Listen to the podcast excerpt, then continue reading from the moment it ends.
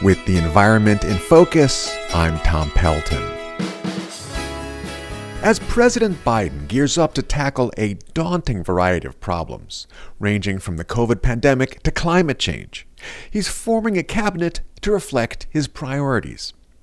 His pick to spearhead the U.S. Environmental Protection Agency is Michael Regan. Regan is a former EPA Air Quality Program Manager who, since 2017, has served as the Secretary of the North Carolina Department of Environmental Quality under Democratic Governor Roy Cooper. Here's Regan speaking at a recent press conference. Since the start of my career, my goals have been the same to safeguard our natural resources, to improve the quality of our air and our water if confirmed by the Senate, Regan would signify a dramatic change from the Trump administration EPA, if simply because he's a veteran environmental regulator, not a lobbyist for the polluting industries that EPA is supposed to be policing. By contrast, Trump selected to run EPA a former coal industry lobbyist, Andrew Wheeler, and Oklahoma's former Attorney General, Scott Pruitt, an advocate for Oklahoma's oil and gas drillers. These two weakened or eliminated nearly 100 environmental regulations and slashed EPA staffing to the lowest levels since the 1980s. Biden has promised to reverse course at EPA, especially by taking action on climate change and environmental justice issues.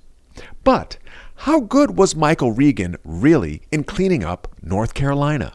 Derb Carter is director of the North Carolina office of the Southern Environmental Law Center.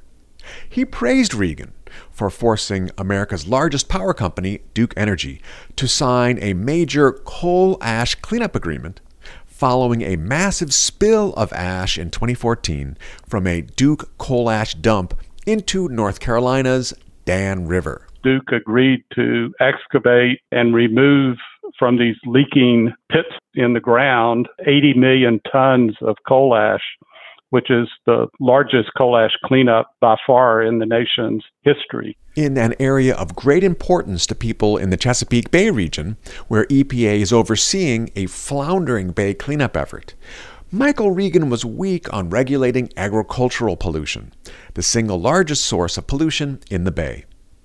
North Carolina's massive hog industry has 10 million pigs that produce 10 billion gallons of manure annually.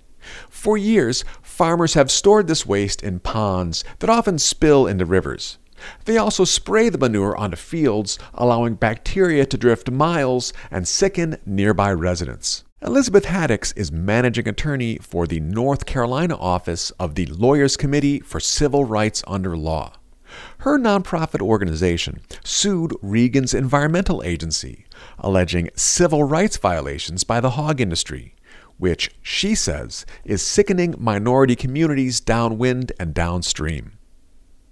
Haddix said Michael Regan had an opportunity to halt North Carolina's grossly unhealthy hog practices, but instead chose to make only minor changes and compromise with the politically influential hog industry our reaction was frustration and disappointment. We had great hopes for him. Uh, I think that he does see himself as a mediator. And I think this is a big problem with a lot of progressive leaders in this country is that they don't see that it is time to stop being a negotiator and to stand up and lead. With the environment in focus, I'm Tom Pelton of the Environmental Integrity Project, author of The Chesapeake in Focus. This program is sponsored by the Abell Foundation. The views expressed are solely my own.